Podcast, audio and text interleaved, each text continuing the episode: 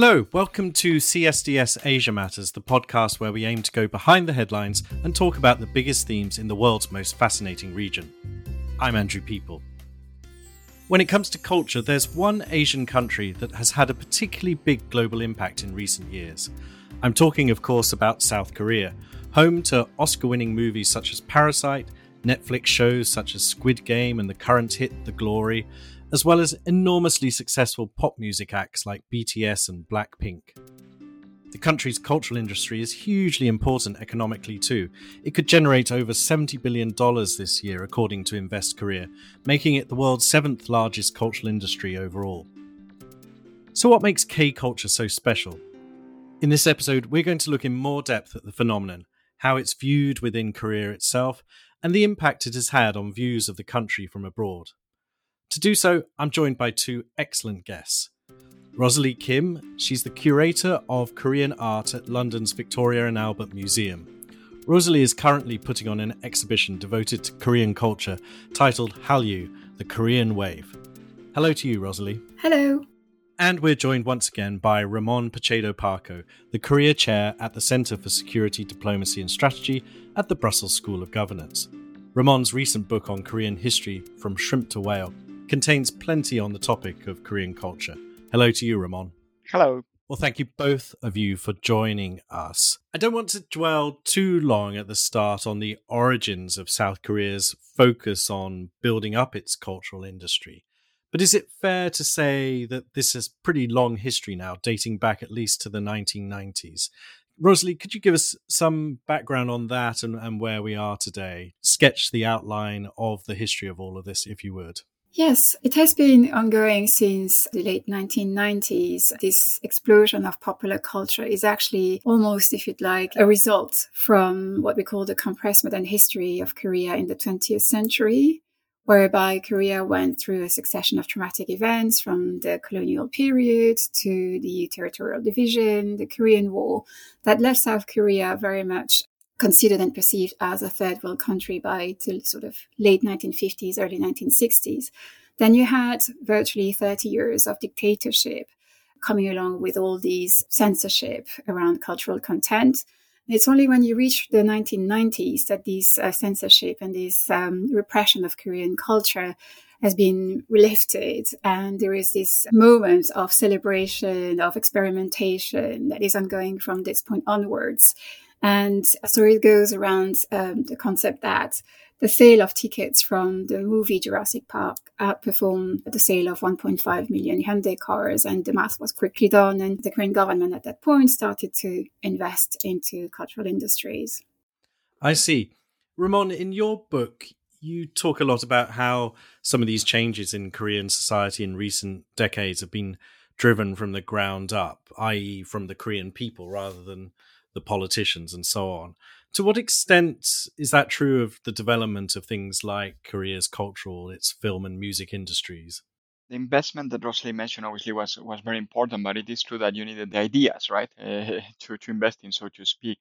The big change that we saw, obviously, with the transition to democracy in the late 1980s, early 1990s, led to more creativity. There was no censorship as there was before, so there had been this uh, repression really of many artists who couldn't express the ideas that they wanted because of the previous regime and suddenly they were able to uh, talk freely or film freely think freely uh, about the topics that they found interesting.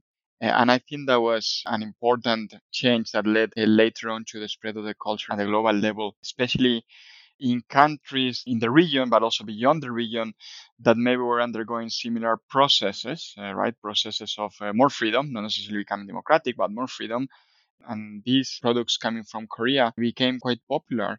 So that's why in, in the book, I guess that's why I emphasize the role of the people uh, themselves, uh, as opposed to, to the role of other, of other institutions which uh, matter, but were more secondary to the spread of the culture.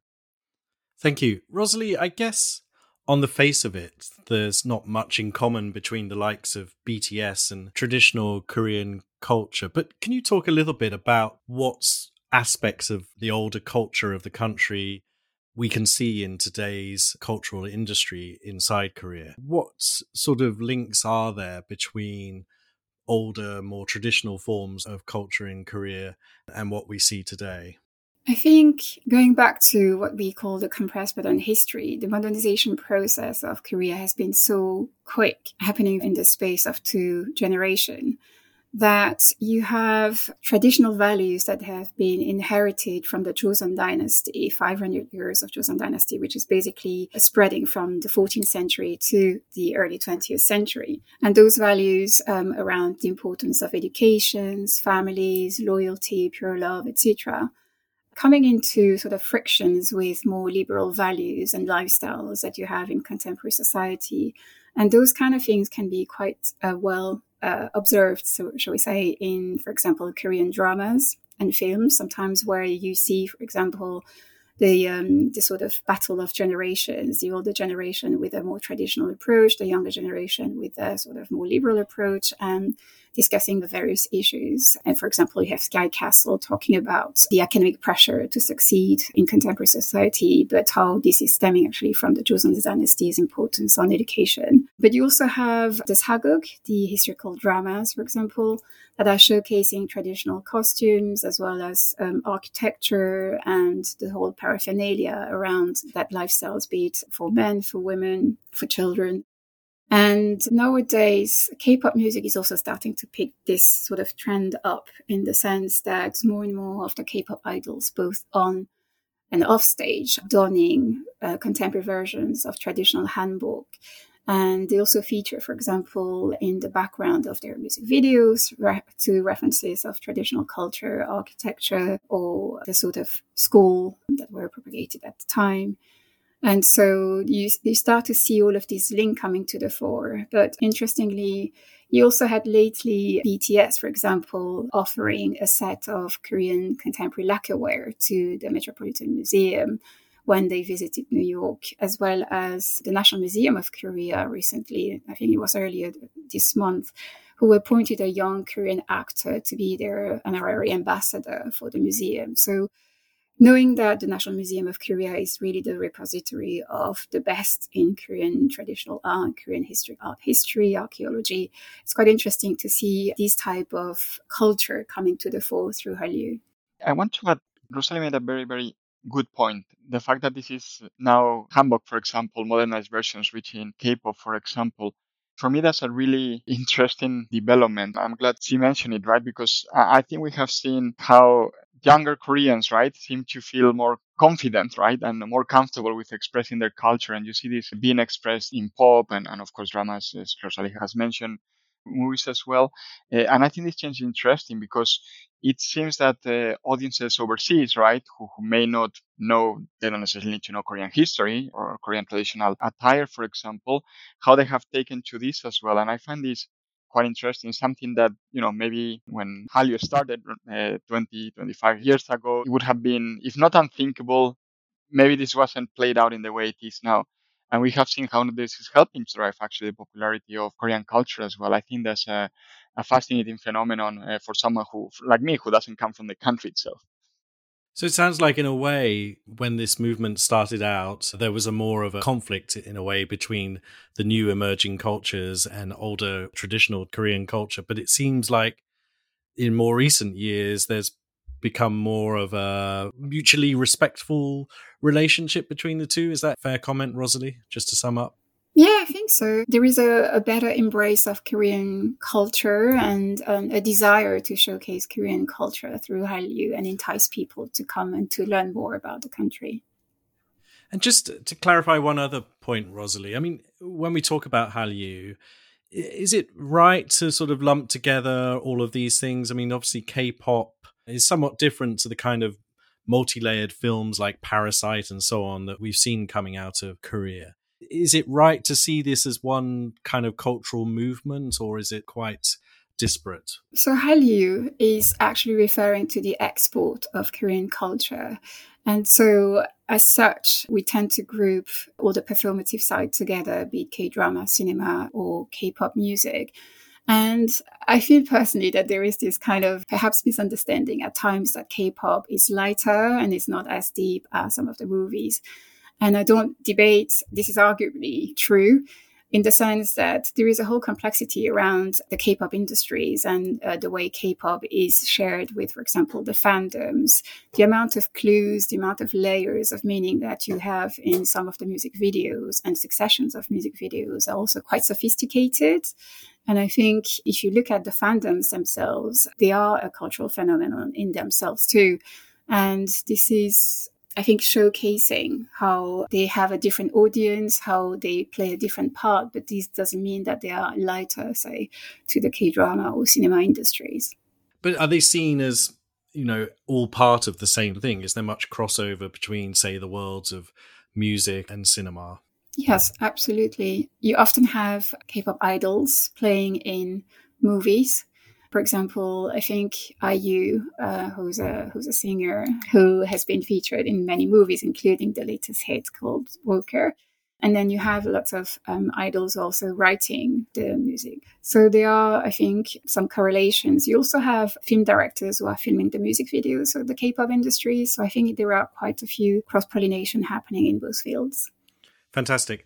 Now, a question that I'd like to get the thoughts of both of you on, uh, maybe begin with Ramon. I mean, from your research and uh, your visits to Korea over the years, how is the success of the Korean cultural industry, do you think, viewed within the country? Is this mostly seen as a source of pride, do you think? Or is there any concern at all that sometimes a false impression of South Korea could be given to to people overseas. I just wonder how the typical Korean people see the success of this industry. You know, I think that that's a really important issue to discuss, and, and it's often ignored. I think. Uh, I mean, in my case, I first lived in Korea exactly uh, 20 years ago, so when Hallyu was starting to, to become popular not only in, in Asia but be, but beyond. And I recall people were uh, surprised, right, as not necessarily why it was popular in Taiwan or China or Japan, but, but why in a Latin American country, for example, right, which has a different history compared to Korea. I, have seen over time people feel proud of it, saying, well, this is a Korean product, uh, often Korean stories uh, that are popular overseas. I mean, when Parasite won, won, won the Oscar, we saw the, the celebrations, the videos of celebrations. Uh, people were very happy about it. Same with when BTS, for example, gave his, his address at the United Nations as well. Uh, there was a lot of pride in the country. There are, of course, those who are critical and say, well, this doesn't represent Korea. Uh, and, and, certainly there are those who feel, A, this is not uh, the real Korea, but uh, B, this is not a real Korean product, right? I think it's very mixed with foreign foreign influences. So you do have the critics, but I would say these are in the in, in the minority. Uh, and I would add a, a couple of points. It's, uh, it's not only about the move from, from surprise to pride, uh, what I think you, you have seen as well is this perception within the country that this, in a sense, is validation of Korea as a country, right? A country that at the beginning was very poor, developing, never mind, it was colonized, of course, in the past as well, uh, and now has really made it at the global, uh, the global stage. Uh, I was discussing this with some Koreans uh, recently now flight to the US, right? And, and, and, the music channels, the only country that had its own music channel was Korea. There was a K-pop channel, right? And then there was general pop and rock and Latino music, but that's not a country, right? So, so this is something that they feel well. And secondly, I think another issue that I think is becoming more more uh, prominent in Korea as well in relation to the way this is perceived is uh, so, so so now what right? Um, is this the peak uh, of Hallyu? Uh, I have to say this discussion on the peak of Hallyu I think is the third iteration of it we're going through. In the mid 2000s was already this discussion uh, after Gangnam Style and the years after as well I know the third iteration right? But in a sense uh, how can we make this sustainable right? This question how we can make this something that uh, is not only for a short period of time that for a long period of time Korean culture is going to be well known and how this can help the rest of the the rest of the country. You have mentioned the economic impact, for example, and I think there is an acknowledgement of this economic impact now that maybe wasn't there 20 years ago, but uh, can it help the, the, image of the country? I mean, we, we would argue it, it, helps because of uh, soft power uh, issues, but whenever there's a scandal with any idol, some people feel, oh, this is for the whole country, not for the idol uh, themselves, right? and this discussion or this perception about what does this mean for Korea as a whole is becoming more and more relevant as well. Rosalie, I wonder what your thoughts on this area are. In particular, that idea of how sustainable this all is. I mean, even BTS recently, I, think one at least one of its members has got to go off and do military service, and there have been some questions about how much longer the group will last. How do you see Korean people responding to the success of this industry within Korea, and and how worried do you think people are that you know it could all come crushing down quite soon and quite suddenly? I think I share the, the opinion with Raymond in the sense that obviously there is a sense of pride, quite a lot of surprise, and even more of wariness about the future, as you mentioned.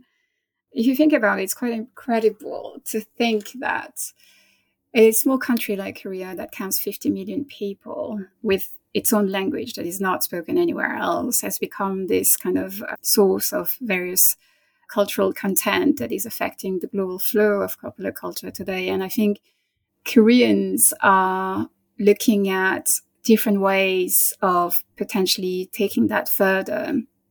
And this doesn't necessarily have to be remaining in the sphere of, say, popular culture. It can also take the form of something else. And I think many are looking at now contemporary art uh, or traditional culture, Korean art history, those kind of a deeper level at understanding Korean culture. And I think there are endeavors to do so, as I mentioned before.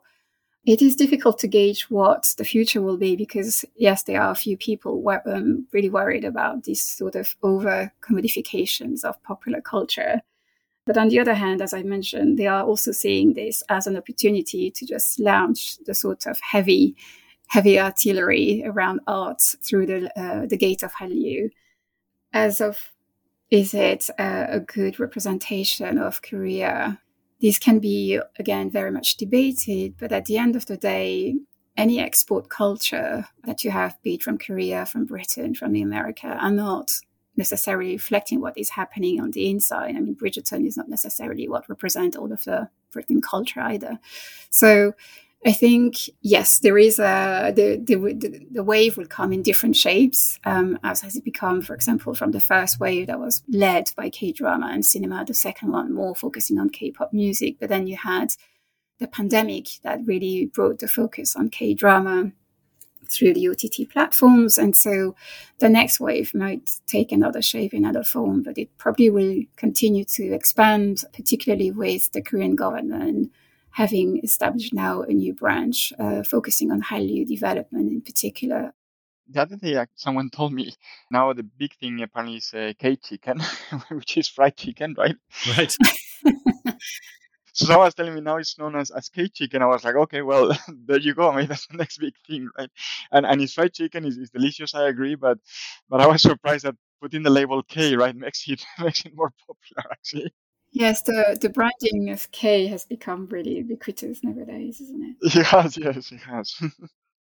Rosalie, could I ask a little bit specifically on the drama and, and film side of things? Obviously, films like Parasite and TV series like Squid Game that I, I mentioned at the top. I mean, one of the joys of these dramas and films is they do have many layers to them. You know, they're entertaining in and of themselves, but um, there's a lot going on. And in particular, there's probably some social and political comment going on. Sometimes some of those nuances, as an outsider, we, we probably miss those. Can you talk a little bit about what some of the major preoccupations of the leading Korean film and drama makers are? And also, does this cause any tension within Korea? Because obviously, where these films may be interpreted as, as criticizing aspects of, of, Korean culture. Does that cause controversy? Does it cause friction with the government's officials who at the same time are, you know, promoting Korean culture as a major export industry? It's probably difficult to over generalize what the communal sort of uh, zone of interests are, but I think generally speaking, there is um, a desire to explore the clash of of uh, generational values from the traditional to the contemporary in various shapes and forms. There is also this desire to um, look at a new perspective on Korean history as well as magnifying some of the societal issues that is happening in contemporary Korea, but they are usually very much anchored within Korean society. So it's a local narrative, but it has an impact at um, a universal level. So it resonates with a, um, a bigger uh, audience, shall we say, than just Korean audience. But in parallel, you also have um, a very big interest in developing very idiosyncratic narratives, special visuals. And I think you see the sort of um, revisiting of genres, existing genres, or the mixing of genres as well that is just coming to the fore. And an interesting sort of um, source of inspiration for a few K dramas, for example, is coming from the webtoons. Uh, webtoons being also a Korean innovation in the sense that they are cartoons meant to be read vertically on your digital screens. And those are provided by both amateurs and professionals alike. So they make for a wider source of storylines, if you'd like, and plot lines which means that it is also the, sort of almost the whole of the Korean population or anyone who can draw and has a story to tell can actually feed into these creative stories, which I think is quite interesting. And after the friction with the Korean government, I mean, this is a democracy. So the sort of censorship that you had um, during the military regime or during the colonial periods is probably no longer visible or not expressed as, as freely, at least uh, from the governmental part. But there are um, dissatisfaction that are expressed by various bodies, but I don't think that really they are prevented to uh, continue pro- uh, promoting their films or uh, supporting their films um, overseas. Yeah, I guess, and I suppose in films like Parasite, where one of the themes is obviously the income gap between the rich and poor in, in Korean society, that's a pretty universal theme in many ways. I mean, that's something that besets many, many societies around the world at the moment. Yeah, exactly. So this is a um, an idea that comes from what we call the Hell Joseon, which is again uh, referring to the Joseon dynasty, which was very much a strong hierarchical society where the social mobility was really difficult and the economic gap between the uh, the aristocrats and uh, the lay people were really quite wide. And so this is a reflection of what the, the youth is thinking about when uh, faced with the sort of uh, pressure that they feel in Korean society. And we often talk about the sampo generations where you um, abandon the three sort of concept in life because you cannot cope with it financially. And so these are very much anchored into Korean um, stories, and you see the settings as well, but they are then transformed into this kind of um, universal values and one other social aspect I wanted to talk to you about, Rosalie, is is how women are portrayed in modern Korean film, in particular, and, and in dramas uh, as well. I've talked in the past to Ramon in previous podcasts about the role that gender politics has played in Korean presidential elections. But can you talk a little bit about how women are portrayed in in modern Korean film and the extent to which their role in society is a subject of interest to filmmakers in the country? Yes. The representation of women, both in front of and uh, behind the camera, has evolved, particularly in the past decades. And I think, for example, films like um, Forever the Moment by Im in 2008 was very much picturing a Korean woman as they are seen in Korean society, by which I mean um, they are often their identity is often sort of disappearing behind the label of the wife of, the mother of, the daughter of.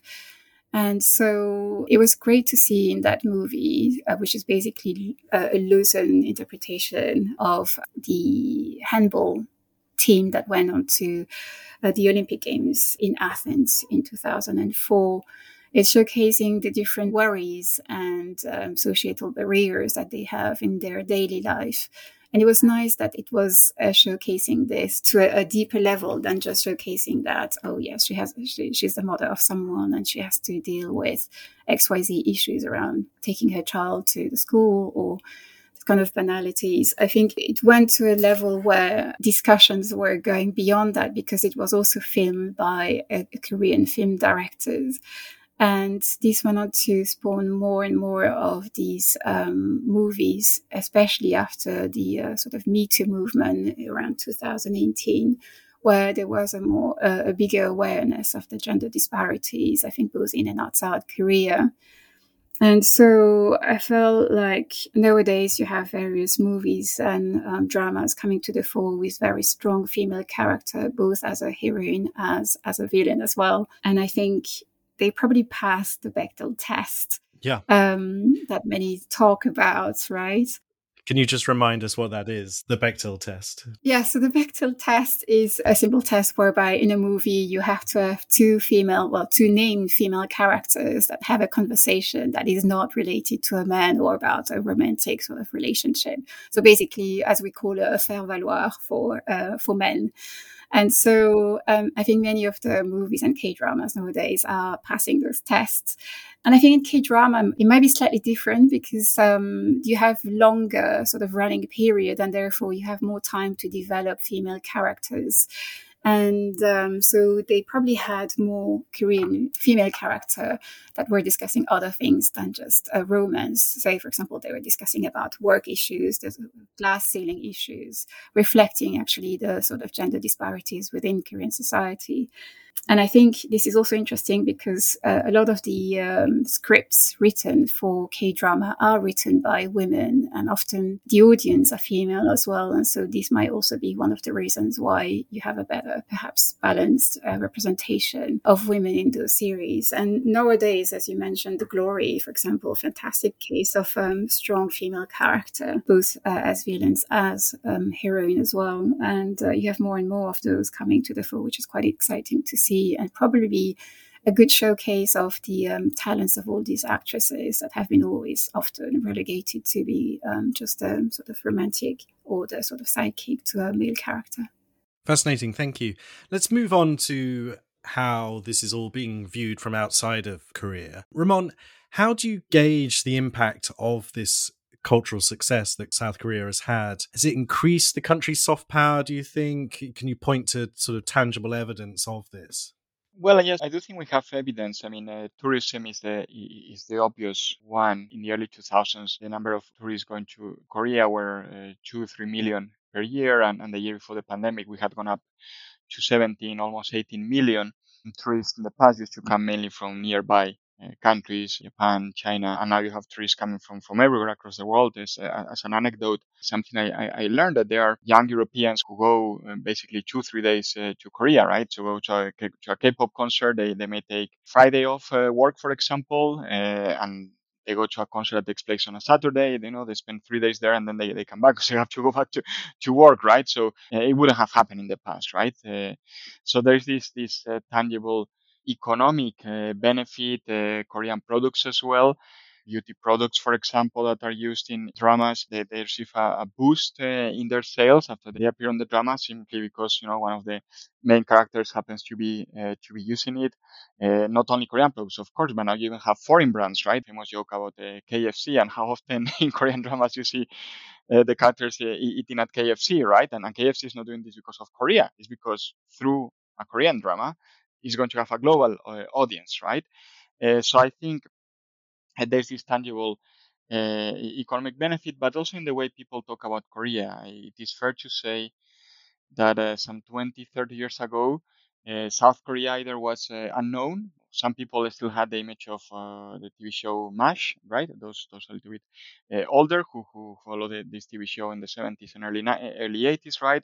And, and that uh, TV show was actually set during the Korean War, right? So the perception of Korea was a poor country, uh, basically with the U.S. military everywhere, uh, being an American an American TV show.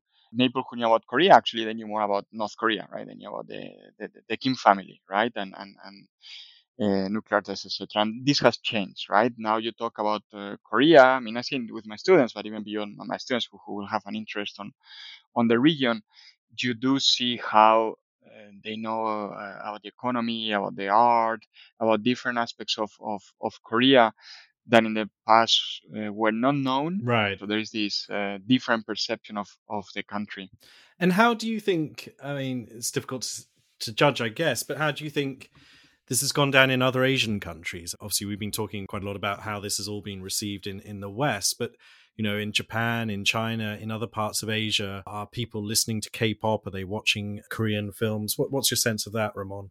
Well, something very interesting that uh, I've seen is discussions in in several uh, Southeast Asian countries, such as uh, Thailand, for example, on how to replicate this this success. Right? Uh, can we make Thai culture uh, cool. Uh, of course, Japan also had the the uh, Cool Japan campaign a few a few years ago, which in a sense was in, inspired by the success of Hallyu as well.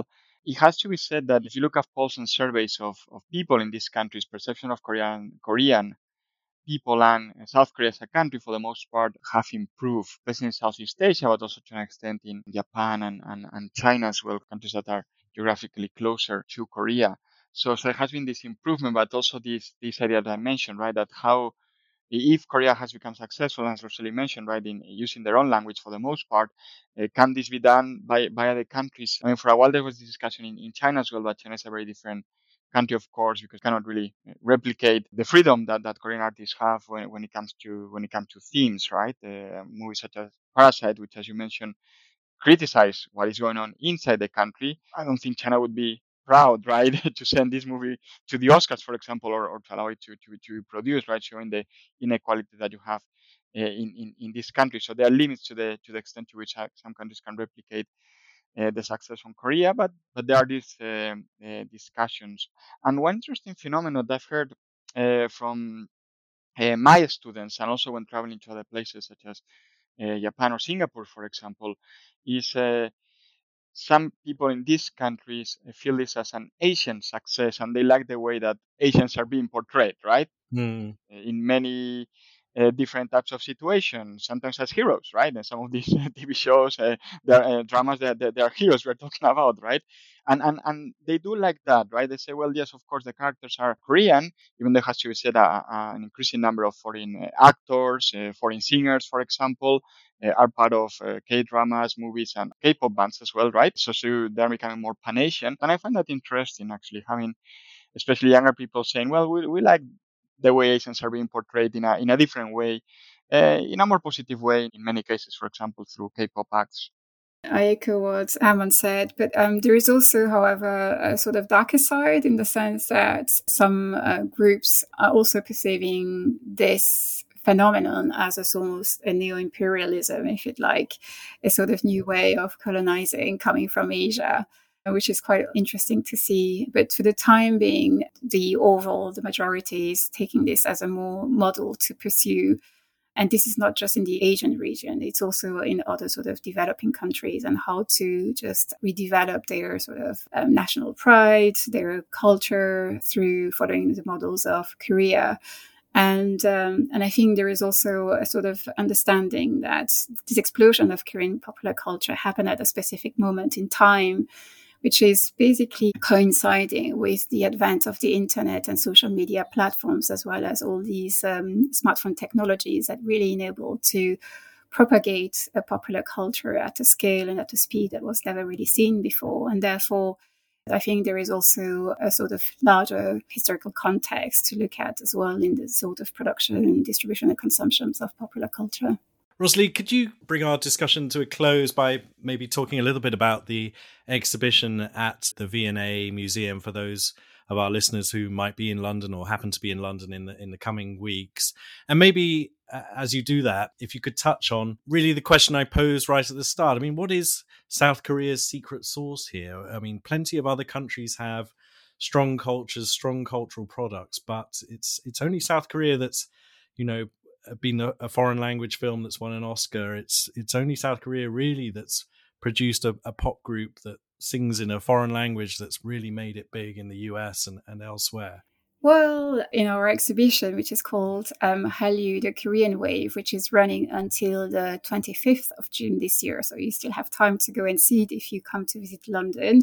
And uh, we are explaining in the exhibition how a country that was subjected to various cultural influences in the 20th centuries, uh, turning the flow in order to propagate its own culture and become a sort of cultural leading powerhouse uh, by the dawn of the 20th century. In this context, we are um, showcasing how the first wave was led by K drama and cinema in, the, in Asia, and then continue with K pop music and its fandom. And we are showcasing how today this uh, cultural phenomenon is actually counting uh, over 178, 180 million fans around the world and um, challenging the global currents of popular culture. And we then finished the exhibition with a colorful array of beauty products and fashions um, to show the cultural impact of this performative side of the industries. I think there is this um, moment in Korea where, uh, as I mentioned before, there there is this lifting of various repression and censorship that enables Koreans to be more playful and have a liberal approach to expressing their interest, their culture, and their history. This is something that is possible because perhaps in East Asia, Euro-America had perhaps more uh, closer ties with um, China and Japan historically. Um, I mean, cultural exchanges go back to the 15th, 16th century onwards, uh, whereas Korea was quite uh, on the recent side on the late 19th century onwards which doesn't mean that they didn't have contact with the West, but it is um, the trade was less marked um, during that time period. So it offers a sort of fresh, I suppose, alternatives, and um, the fact that the audience is also from a younger generation, the MZ generation, which is also perhaps more culturally diverse and more inclusive, enabled Korea to take this opportunity and then respond to their audience, particularly knowing well how small their local uh, sort of market is. They have to adjust and export. And in order to keep being competitive on the market, you also have to address the need of the local audiences. So there is this globalization through the localization process as well. But anyway, come and see our exhibition. We have big highlights for in- installation, immersive uh, experience of K-pop, and we have a fun dance interactive that we have developed as well. Where invite our uh, visitors to to be a K-pop idol for a day too. Oh, that sounds great fun. I'll definitely be making my my way up to do that. Although I don't really fancy my chances of being accepted into a a K-pop band. Sadly, those days might be behind me. both of you, thank you so much for a fantastic discussion. Really interesting to to delve into this fantastically successful phenomenon we've seen over the last few decades coming from South Korea. Thank you to Rebecca Bailey and Paolo Bosnin for producing and editing this episode. Thank you to Alexander Lestrange, as ever, who does the music for CSDS Asia Matters. But most of all, Thank you to you for listening to this episode. I hope you enjoyed it. There are plenty of ways to get in touch with CSDS Asia Matters via Twitter, via email, and so on. We have plenty more episodes for you coming up in the future, so do keep listening. For now, though, thank you and goodbye.